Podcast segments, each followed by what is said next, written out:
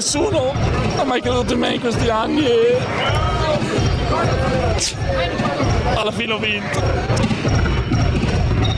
Backdoor Podcast, tutto quello che c'è dietro al basket solo su basketissimo.com. Amici di Backdoor Podcast, bentornati. Ritorniamo nella nostra classica posizione del mercoledì alle ore 13. Io sono sempre Simone Mazzola e anche oggi vi racconteremo una nuova storia di pallacanestro.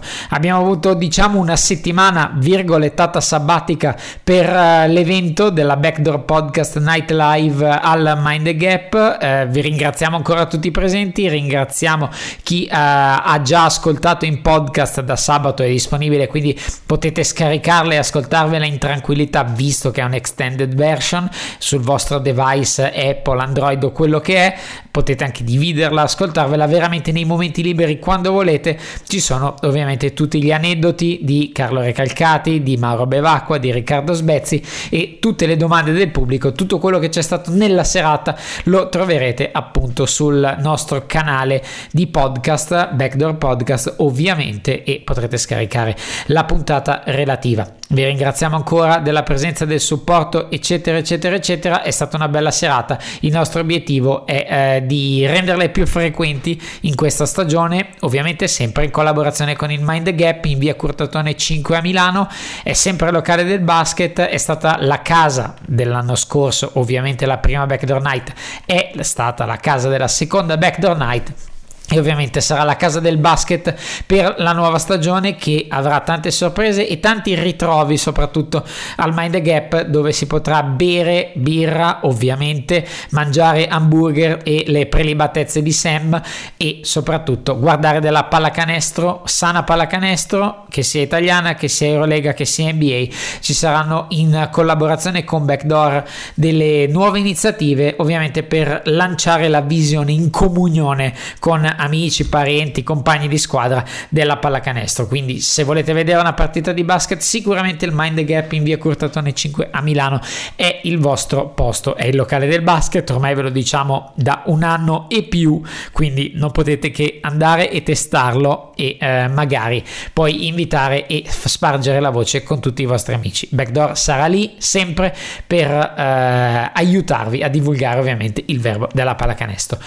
Ora entriamo nel vivo, vi ricordiamo ancora ovviamente dove potete trovare tutte le nostre informazioni sui social network, facebook.com slash backdoor, backdoor-pod per quanto riguarda il, l'account Twitter, backdoor podcast per quanto riguarda l'account Instagram e backdoorpodcast.gmail.com per scriverci per qualsiasi cosa vogliate, eh, proposte, idee, eh, commenti sulle puntate, quello che volete potrete contattarci via mail oltre che ovviamente all'interno dei nostri social social network che se seguirete like alla pagina o follow al profilo Twitter potrete sapere veramente veramente tutto sul programma.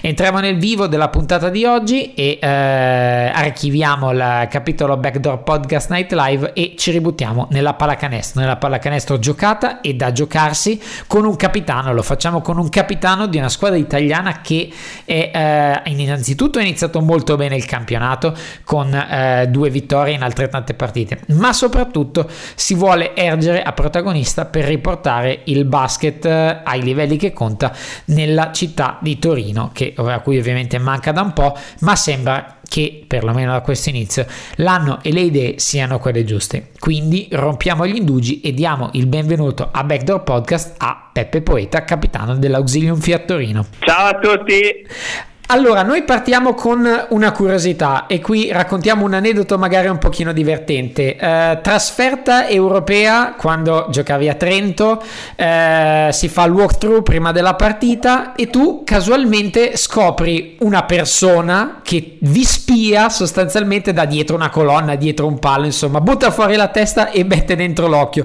Tu reagisci in modo molto simpatico, ma ovviamente gli intimi di andarsene. Cosa è successo in quella situazione? Situazione?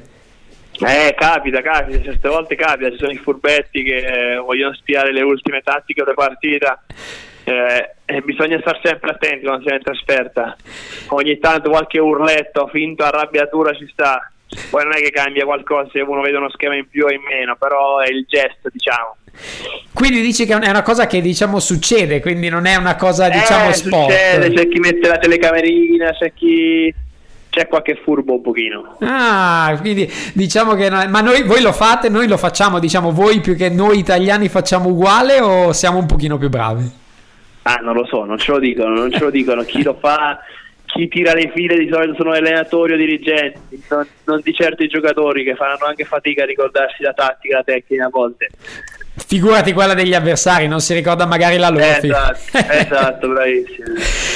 Eh, partiamo dagli inizi sostanzialmente della tua carriera. Eh, un, ho trovato un bel video in giro su internet di un Peppe Poeta nel 1996 quando giocavi a Battipaglia da piccolino.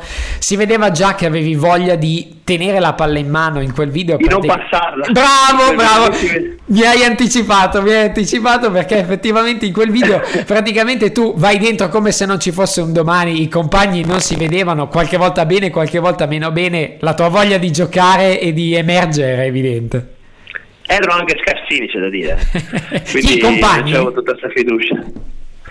I compagni sì, erano sì, scarsini. no, a parte gli scherzi, a parte gli scherzi sì, diciamo che mi vergognavo quando ho rivisto quel video. Non la passavo veramente mai. Il classico bambino odiato da tutti. Però era la voglia di giocare, di dimostrare che potevo giocare a livello già più alto, che potevo giocare con i più grandi, che ero il più bravino. Avevo tanta voglia di, di dimostrare, diciamo. E com'è stato il tuo avvicinamento alla pallacanestro, diciamo, la prima volta che ti sei avvicinato, magari hai visto, hai potuto giocare la pallacanestro da Io quando ero piccolino a Battipaglia c'era la 2. Mm.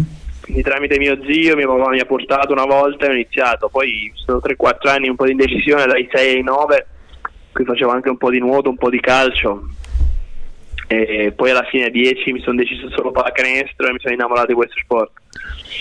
La differenza ovviamente in un mondo, in, più che altro in un paese in cui il calcio è realmente egemone, eh, molto spesso, perlomeno a me capitava così, nelle scuole quando c'era la classica ora di educazione fisica era eh, un plebiscito per il nel momento libero giochiamo a calcio, giocare a basket era sempre, perlomeno per quanto mi riguarda, molto, molto più difficile, c'erano pochi compagni con cui si poteva giocare, eh, si era sempre in minoranza questo credi influisca un pochino anche sulla distribuzione, sulla fuoriuscire magari anche proprio del, del basket giocato e anche dei talenti?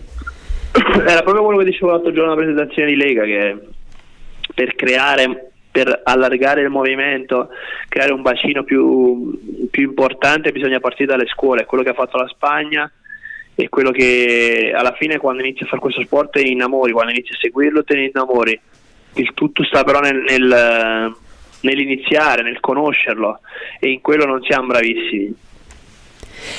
E eh, infatti poi tu in questo, a proposito proprio di questo parlavi della differenza sostanziale che c'è tra eh, l'Italia, non tanto il resto del mondo forse, ma sicuramente gli Stati Uniti dove la divulgazione, la possibilità anche di giocare è molto diversa. E tu parlavi di una eh, di pari opportunità, nel senso che... Eh, sì, di strutture, di, di, di pratica di questo sport che poi sono quelle che, che, che, che creano i giocatori, creano, che creano la passione per questo sport. E se a 12 anni o a 15 vediamo strutture come ci sono in America, delle high school o delle, eh, con bimbi di 12 anni che giocano in campi con parquet, con istruttori, con magliette carine, con e con delle strutture incredibili. Se oggi la paragoniamo dove giocano magari i bambini in una scuola media italiana, già il paragone è, è alquanto ridicolo e, e, lì già fai disinnamorare una persona o innamorare di uno sport e poi segue dall'innamoramento la passione, la voglia di stare in palestra, di migliorare, innamorarsi di questo sport e, e diventare campione dopo però. E ti capita magari di eh, penso che possa essere successo i bambini hanno i propri idoli vanno magari al palazzetto quei pochi purtroppo che, che vengono portati e magari vedono in Peppe Poeta quello che vorrebbero diventare e magari ti chiedono Peppe cosa faccio per diventare come te? Come si può diventare? Con l'innocenza ovviamente del bambino oltre all'allenamento eccetera. Tu che cosa ti senti di rispondere in questo momento? mi sento di rispondere di far di fare questo sport con passione per divertirsi, non per arrivare chissà dove, viverla alla giornata, allenamento dopo allenamento, prima di tutto divertendosi, secondo di tutto provando a migliorare ad ascoltare e, e di lì mettercela tutta. Poi se uno arriva, non è, non, il valore della persona o del giocatore non è se arriva in Serie A, in Nazionale, in Serie C. Nel momento in cui sai di aver dato tutto, di fare questo sport con, con tutta la passione del mondo, penso che qualunque categoria tu arrivi a giocare sei soddisfatto, contento e sereno. E eh, tu quando hai realizzato che questo amore che ti era cresciuto e cresciuto ovviamente in gioventù avrebbe poi potuto essere veramente il, la tua passione lavoro e quello che ti avrebbe dato da mangiare ma soprattutto avrebbe riempito la tua vita professionale? Sai, quasi mai, perché proprio come ti dicevo la mia fortuna è stata che ho vissuto giorno per giorno io quando ero in C1 a Salerno ero la persona più contenta del mondo di giocare in C1 e se fossi rimasto tra in C1 magari sarei stato lo stesso contento allo stesso modo e avrei approcciato questo sport allo stesso modo. Vivevo, giocavo, mi divertivo, volevo migliorare, volevo imparare, stavano tante ore in palestra, poi è arrivata la B2, era un sogno giocare con, eh, in B2, poi in B1 Veroli con gente che guardavo solo in televisione prima, poi addirittura in B1 ho fatto bene, è stata la chiamata in A1, era tutto un sogno, allora volevo dimostrare ogni giorno che valevo prima la B2, poi la B1, poi che potevo starci in A1, poi nel momento in cui gli ho dimostrato di poterci stare magari posso giocare 10 minuti in più, poi da lì è arrivata la nazionale, eh, però sempre vissuto la giornata, mai per lo stipendio, è un po' un luogo comune questo, però io veramente è normale che poi eh, siamo fortunati, guadagniamo bene, facciamo come lavoro nostro, la nostra passione, quindi è inutile essere ipocriti da quel punto di vista, però lo stipendio non, non, ha mai fatto sì che io rendessi di più o mi allenassi di più o mi allenassi di meno o andassi in palestra per, con più divertimento o meno divertimento. E eh, oltre a questo c'è anche una, una diciamo bella cosa tu hai ricevuto un tra- hai detto che eh, magari giovani come può essere Donato Vitali in questo momento che sono virgolettato sotto l'attuale protettrice ma comunque tu ti senti di dare consigli di coinvolgerlo di eh, usare come hai detto molto di più la carota che il bastone ed è un po' lo stesso trattamento che tu avevi ricevuto quando eri giovane ed eri nella stessa situazione.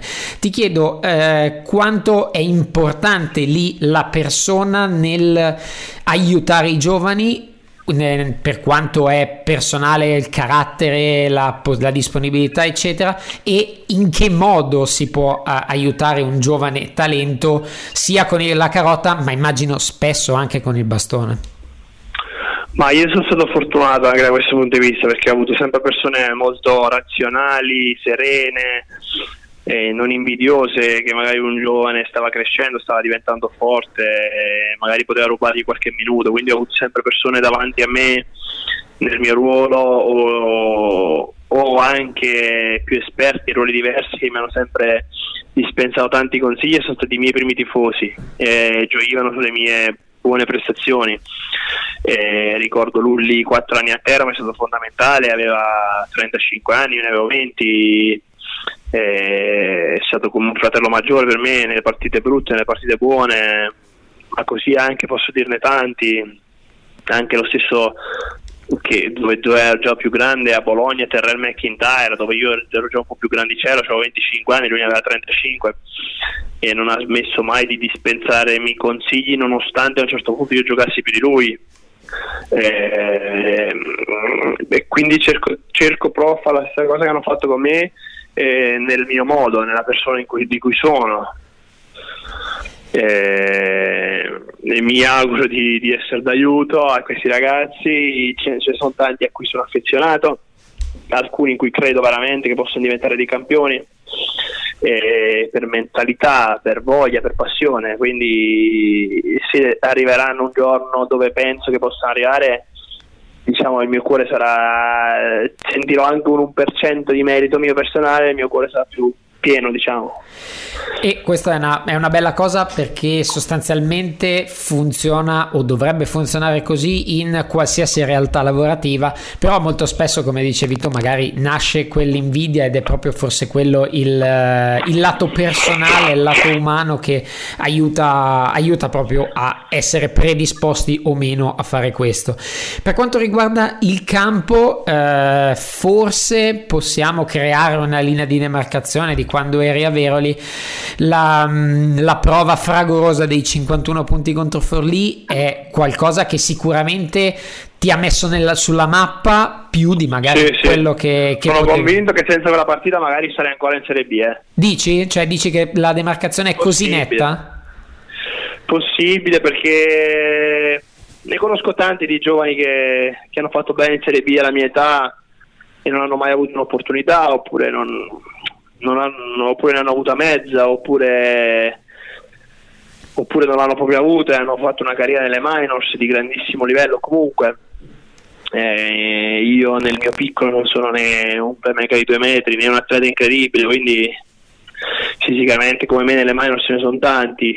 Quella stagione, quella partita in particolare sicuramente mi ha dato visibilità eh, e dato la chance che poi dove sono stato bravo e fortunato a sfruttare di arrivare in A1 saltando la Lega 2 dove in tanti magari si perdono, si fermano eh, quindi quella partita lì mi ha messo sul radar non più piccolo, bassino realizzatore eh, ma ma hanno incominciato a guardare un po' più perché io non ho mai fatto nazionali giovanili neanche quindi ero proprio fuori dai radar mm. Eh, da lì Teramo si interessò, Roma si interessò, che ero vicino a Veroli. Mi hanno incominciato a seguire, quell'anno ho fatto molto bene, anche grazie a Salieri, grazie ai compagni di squadra. E da lì l'estate poi ho scelto Teramo perché avevo più minuti, cioè dove avevo qualche minuto anziché andare a Roma o in qualche altro posto. E, e poi diciamo a Bologna ai giorni nostri eh, la tua carriera diciamo nel, nella massima serie arriva e diciamo cresce con un'altra possibilità quando a Teramo tu sostanzialmente nel finale di stagione eh, conduci la squadra alla salvezza e hai lì probabilmente anche la buona sorte ti aiuta eh, perché chi stava davanti a te ha giocato meno bene eh, quindi ti è stata data la possibilità di giocare e hai fatto bene e soprattutto sei stato chiave nelle ultime due partite tra cui la partita salvezza contro Montegranaro in cui hai veramente forse svoltato per la seconda volta la tua carriera, ma lì ad altissimo livello. Sì, lì sono stato, lì sono stato abbastanza bravo e, e incosciente, diciamo perché quella è stata una stagione molto difficile, abbiamo cambiato allenatore in corsa, io giocavo, ero già contentissimo di, di, aver dimostrato di poter giocare 10 minuti in Serie A, ero sereno, però poi dopo un tracollo nel giorno di ritorno ha fatto sì che mi ha rischiato di retrocedere. A tre giorni dalla fine Woodward litigo con i tifosi era uscita la partita da Reggio Emilia. Avevamo finito i tesseramenti e mi sono trovato prima che a tre giorni dalla fine dove dovevamo vincere almeno due per salvarci. E, lì però non razionalizzavo l'incoscienza del ventenne ho giocato come ho giocato, come avrei giocato a Beroli l'anno prima o a Salerno due anni prima, attaccando sempre, facendo una partita 22, una 26 e lì insomma cioè, lì siamo, siamo salvati da lì sono, ho fatto il primo che per tre anni a Teramo e ovviamente come si dice il successo è la combinazione tra il talento e una un pizzico, una dose di fortuna, in quel caso... No, no, che, che una dose, che una dose. Tanta? 50. 50 e 50. Se non sei Bellinelli, Gallinari, Doncic, eh, Bargnani, così... Eh, è una bella dose di... cioè ci, ci vuole 50 e 50, ma fortuna non intendo solo la circostanza mia di Teramo. Fortuna intendo anche l'allenatore che crede in te, non ha paura di buttare dentro un giovane, l'allenatore che è sereno, non ha paura di perdere il posto che deve far giocare l'americano, il presidente che, o il presidente che vuole investire sugli italiani, questo intendo anche come fortuna, eh. non intendo solo l'infortunio di un titolare o una cosa del genere. Certo, ovviamente questa è sempre merce più complicata, più esatto, difficile da avere, soprattutto per le prime due che hai detto, perlomeno la serenità dell'allenatore che è sempre un pochino schiavizzato dal risultato e eh, in eh, difficoltà. Oggi, oggi è tutto un cane che si morde la coda perché la società, l'allenatore è schiavo del risultato della domenica, la società è schiava del risultato per firmare uno sponsor, per sopravvivere eh, il giocatore schiavo di una performance, altrimenti viene cacciato per aver preso un altro giocatore. È un po' un cane che si morde la coda. Nessuno, nessuno oggi come oggi sta sereno. E mi viene in mente ad esempio di questo l'anno scorso Tera, eh, Trento con Buscaglia che aveva iniziato in modo molto molto difficoltoso, però la, eh, una società sana, un ambiente sano, esatto, un allenatore bravo, bravo, hanno potuto lavorare e arrivare dove bravo. sono arrivati, quindi a veramente a un passo dallo scudetto. Questo è proprio l'esempio più lampante che comunque ah, il lavoro paga. Voglio, io sono stato a Trento voglio spezzare una lancia proprio nei loro confronti, sono società lungimirante, che non fa mai il passo lungo della gamba, che ogni, prima di ogni scelta pondera molto bene, e però questa, quella scelta di tenere Maurizio dopo 10 giornate, due vittorie, l'avrebbero fatta veramente forse tre società in Italia. E i risultati sono stati chiari. Purtroppo nessuno nella storia della pallacanestro, ma penso della vita, dello sport, del lavoro, è arrivato lontano dall'oggi al domani. Eh, tutto ha bisogno di sacrificio, di lavoro duro, di, di, di crescita e nessuno è arrivato in un anno, in sei mesi a ottenere grandi successi. Eh, il Fenerbahce ci ha messo sette anni di investimento per vincere un'Eurolega. Eh, ma anche con i più grandi soldi che esistono purtroppo bisogna creare delle strutture, lavorarci sopra, provare, dare spazio, dare spazio ai giovani, ai preparatori, agli allenatori, a tutti gli staff, permettere di lavorare con serenità. E poi dopo si valuta, si vanno i progetti a due, tre anni, alla fine dei tre anni magari si valuta, lì il progetto è andato bene, cambiamo, non cambiamo, però oggi come oggi in cinque partite magari si caccia un allenatore dove magari non so, il preparatore atletico ha fatto la preparazione più dura, quindi i risultati magari si vedranno alla quindicesima. Eh, ormai non ci si può più permettere neanche di fare di caricare troppo sulle, sui, sulle gambe come si faceva una volta, metto benzina per più avanti, posso permettere di questa settimana di caricare più giocatori perché eh, eh non si può fare più neanche, neanche, più, neanche più lavoro del preparatore atletico è sereno e questo è veramente una, una brutta cosa e che poi non fa bene a tutto quello che ne sta intorno e al, al movimento stesso. Ad esempio, tornando indietro nella tua carriera, nel 2008-2009, se guardiamo alla tua Teramo che ha dato del filo da torcere, poi vorrei entrare nella singola situazione a Milano, c'erano giocatori era una crescita di una società innanzitutto esatto. piano piano io avevo una, un, amico, un carissimo amico che eh, stava a Teramo e mi teneva aggiornato sulle cose mi ha parlato ad esempio di Polonara anni prima che uscisse ad esempio quindi una società che, però, società, esatto. che però poi aveva anche il, l'intelligenza di trovare un poeta trovare un JC Carroll trovare un David Moss eh, un Ryan no, Hoover sono stati bravissimi, non sono bravissimi perché hanno consolidato prima un settore giovanile poi uno staff molto valido, hanno fatto tanti piccoli spo- sponsor, reclutamento sul territorio, da lì hanno consolidato 4-5 persone sulla, sulla squadra, in squadra come eh, me, Lulli, eh, Brandon Brown, eh, Ryan Hoover, Cerella, siamo stati per 2, 3, 4 anni. E da lì ogni volta mettevamo un tassello. Per due anni c'è stato Valerio Amoroso, per, per due anni c'è stato poi una volta hai pescato Clay Tucker, una volta hai pescato JC Carroll, però è più facile pescare un fenomeno se ne cerchi due, se ne cerchi sette alla fine arriveranno tre e Mele Marce e due bravini e forse mezzo fenomeno. Se però ti concentri su, a inserire all'interno di un gruppo due giocatori, innanzitutto l'inserimento per questi due giocatori sarà più facile. E secondo c'hai meno margine d'errore e quello che provava a fare Teramo era provare a confermare almeno 3, 4, 5 l'anno prima e poi scommettere su due o tre giocatori l'anno ed effettivamente è la cosa che succede sempre perché le porte girevoli, anche il mercato sempre aperto non aiuta, quindi è tutto veramente come dicevi tu un cane che si morde la coda.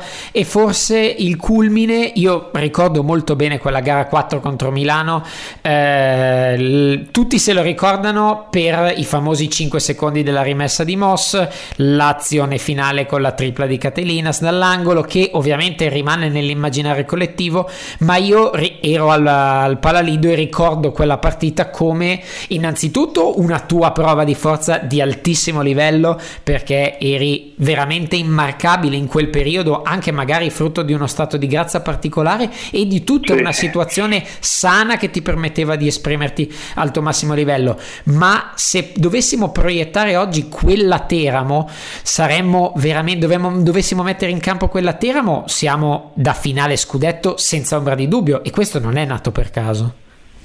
Sono d'accordo, sono d'accordo con te, soprattutto sì, quella forse è il momento più alto della mia carriera come performance, quella serie, quell'anno intero e quella serie di playoff con Milano, eh, dove magari senza quei 5 secondi, chissà dove, dove, si, dove ci si arrivava, perché dopo avremmo avuto in semifinale Biella eh, con fattore campo, magari si, si, arrivava in finale, mai dire mai, quell'anno eravamo veramente in fiducia, arrivavamo terzi, eh, arrivavamo in semifinale di Coppa Italia, persa di due a Bologna contro la Virtus di Poikins e, e così perdemmo con Siena dopo due supplementari.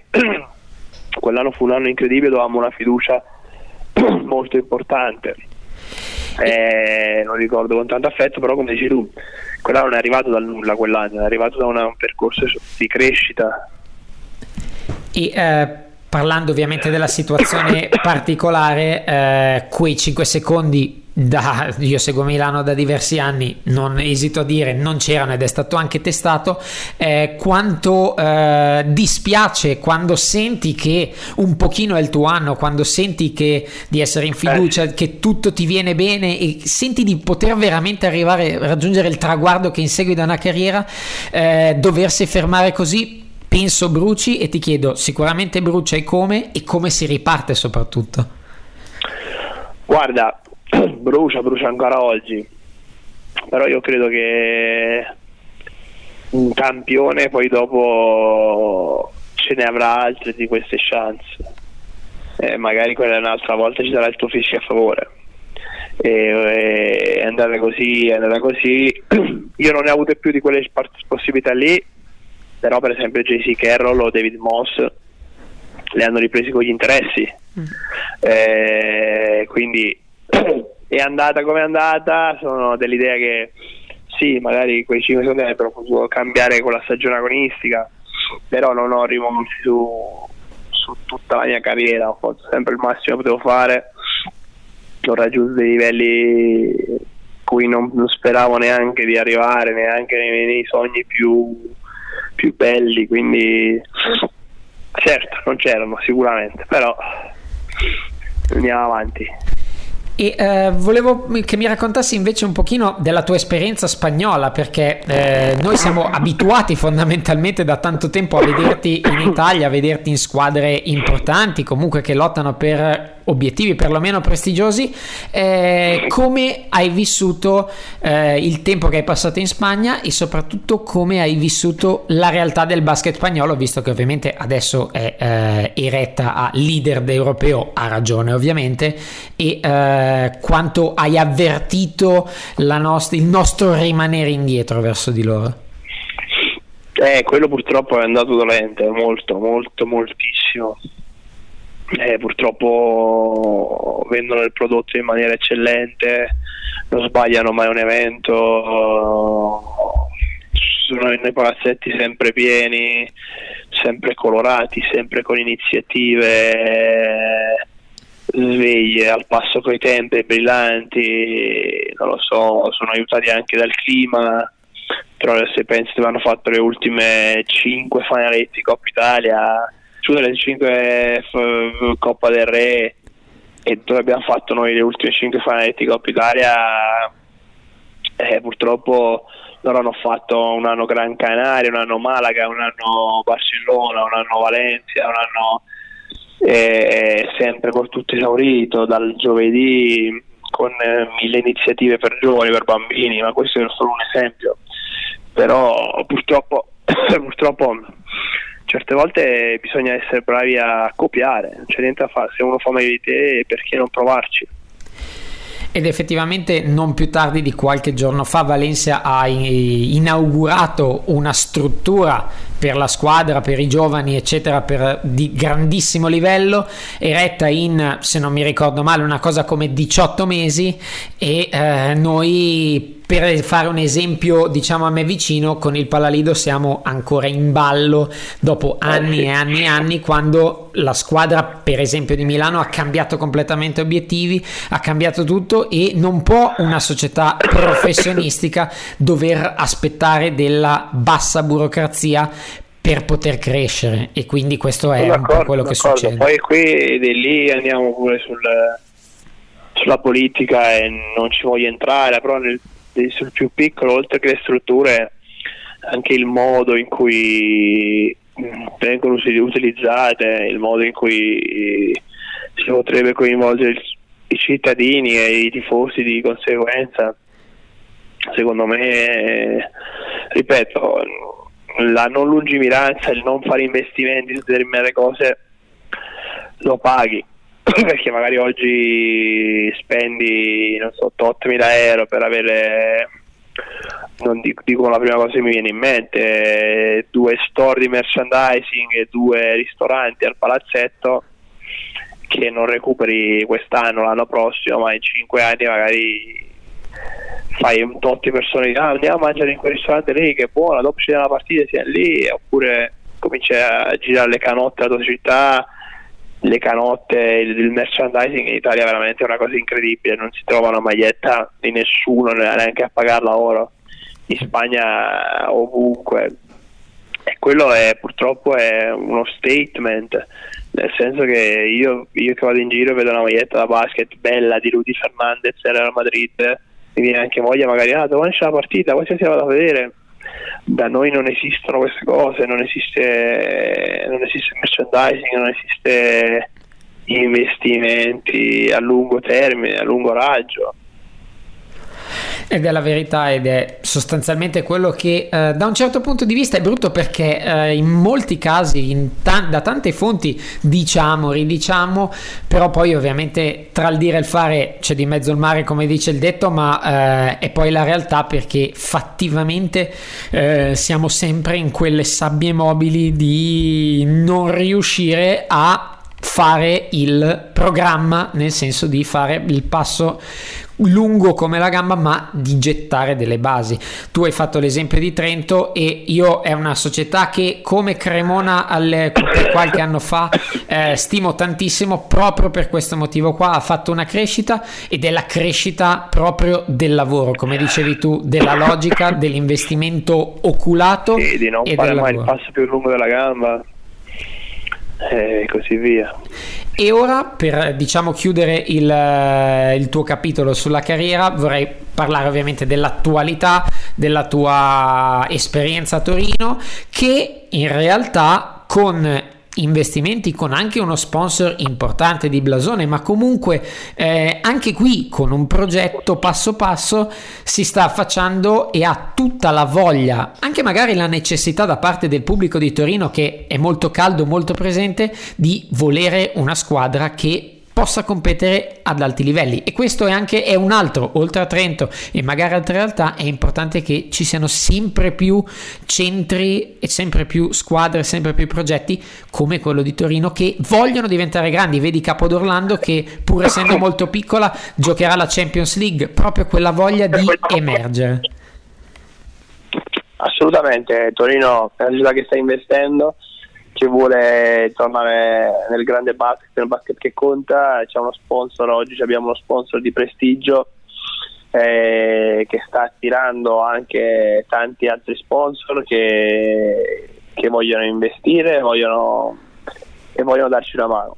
Eh, come dicevo prima, non è che da oggi a domani Torino diventa l'anti-Milano, è un percorso di crescita che, che è partito l'anno scorso, nel momento in cui è entrato Fiat, dove stato fatto un anno dove ci siamo consolidati, abbiamo avuto una salvezza tranquilla, potevamo fare i playoff, per qualche infortunio l'abbiamo fatto, quest'anno la società ha fatto un passo in avanti, ha investito ulteriormente, ha rilanciato, ha ottenuto una wild card proprio per il progetto che ha da Eurocup e, e a, quel, a, quel, punto lì e oggi, e le vuole fare i playoff e le finalisti di Coppa Italia. Oggi quelli sono gli obiettivi, traguardi a breve scadenza, poi l'anno prossimo si vedrà. Abbiamo firmato un allenatore importante come Banchi che garantisce una mentalità vincente, sa come si vince e ci sta, ci sta mettendo su quella strada lì. E ovviamente tu sei, possiamo dire, il perno di questo progetto in questo momento e uh, voglio chiederti uh, quanto il tuo ruolo è sicuramente importante in campo per fisiologici motivi, ma quanto è importante e quanto senti la responsabilità anche fuori dal campo, ma non necessariamente solo aiutando un giovane, ma essendo l'esempio, portando magari positività, creando gruppo. Ci sono tanti modi di essere capitano e tanti modi di essere importanti per una squadra, quindi immagino che tu senta anche un pochino la responsabilità di far fare questi passi possibilmente nel, miglior, nel minor tempo possibile. Ma nel mio piccolo posso dare il contributo di, una, di un ragazzo che ha 15 anni che gioca in Serie A, in nazionale e all'estero, quindi ha visto un po' come si lavora e, quali, e qual è il modo giusto di lavorare per crescere e qual è quello sbagliato. Da quel punto di vista lì posso provare ad indicare la strada, sul resto ti ringrazio per tutti i complimenti che mi hai fatto, poi il resto, ripeto, sarà la società, gli altri giocatori, io nel mio piccolo posso dare l'esempio, posso, posso posso dare tutto quello che ho in campo e, e in allenamento. Da lì, da lì poi ci sono tanti passi da fare, la società vuole farli e sono ottimista che, che, che verranno fatti. Ultima domanda a bruciapelo, se Pepe Poeta potesse mettersi maglia e pantaloncini e diventare Teodosic Rodriguez, chi sceglierebbe? grande domanda. è una bella domanda. Teodosic però. Teodosic, ok, perfetto. Io ti ringrazio tantissimo del tuo racconto e di aver rivissuto con noi la tua carriera e ti auguro ovviamente in bocca al lupo per la nuova stagione con Torino. Un piacere mio, eh, ciao a tutti gli ascoltatori. Grazie, ciao. Ciao, ciao, ciao. Ringraziamo ancora Peppe Poeta che ci ha guidato all'interno della sua carriera sin dagli inizi quando non passava la palla neanche morto da piccolino per farsi vedere e eh, sino a quando poi effettivamente quel farsi vedere ha portato dei risultati e lo ha portato in Serie A a, portare, a giocare grandi partite, grandi anche serie playoff come avevamo raccontato con Teramo fino a tutto un percorso di squadre che l'ha portato oggi ad essere il capitano della Fiat Auxilium Torino che in questa stagione ha veramente le idee chiare e la voglia, voglia, di fare bene. Quindi grazie al nostro ospite Peppe Poeta e grazie ancora a Racker Park Basketball Store che è stata no- il nostro partner ovviamente eh, nella Backdoor Night di settimana scorsa. Chiaramente eh, Guido e Davide sono state parte integrante della multimedialità della serata, ma ovviamente la loro specialità è quella di vivere e proporvi pallacanestro sotto forma di vestiti, scarpe, eccetera. Ovviamente tutte le nuove uscite, sia a livello di scarpe che a livello di abbigliamento NBA e non solo, le trovate lì.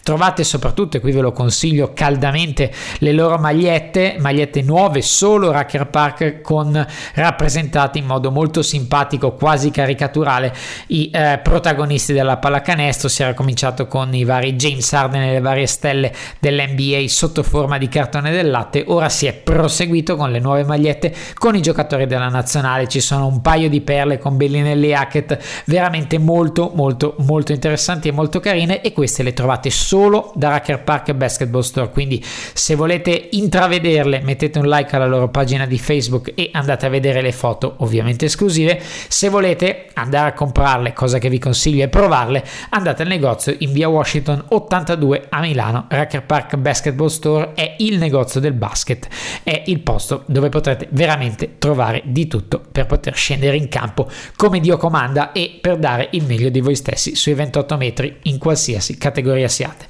Ora è davvero tutto per questa puntata di Backdoor Podcast. Mandiamo in archivio questa nuova settimana, questa storia di basket. Eh, sarà la prima ovviamente di una lunga serie e che vi racconteremo ogni volta con un ospite diverso, una storia diversa, ma sempre dietro le quinte di quello che c'è sul basket, aneddoti e curiosità comprese. Vi ringrazio dell'ascolto, vi auguro una buona settimana di basket e a mercoledì prossimo.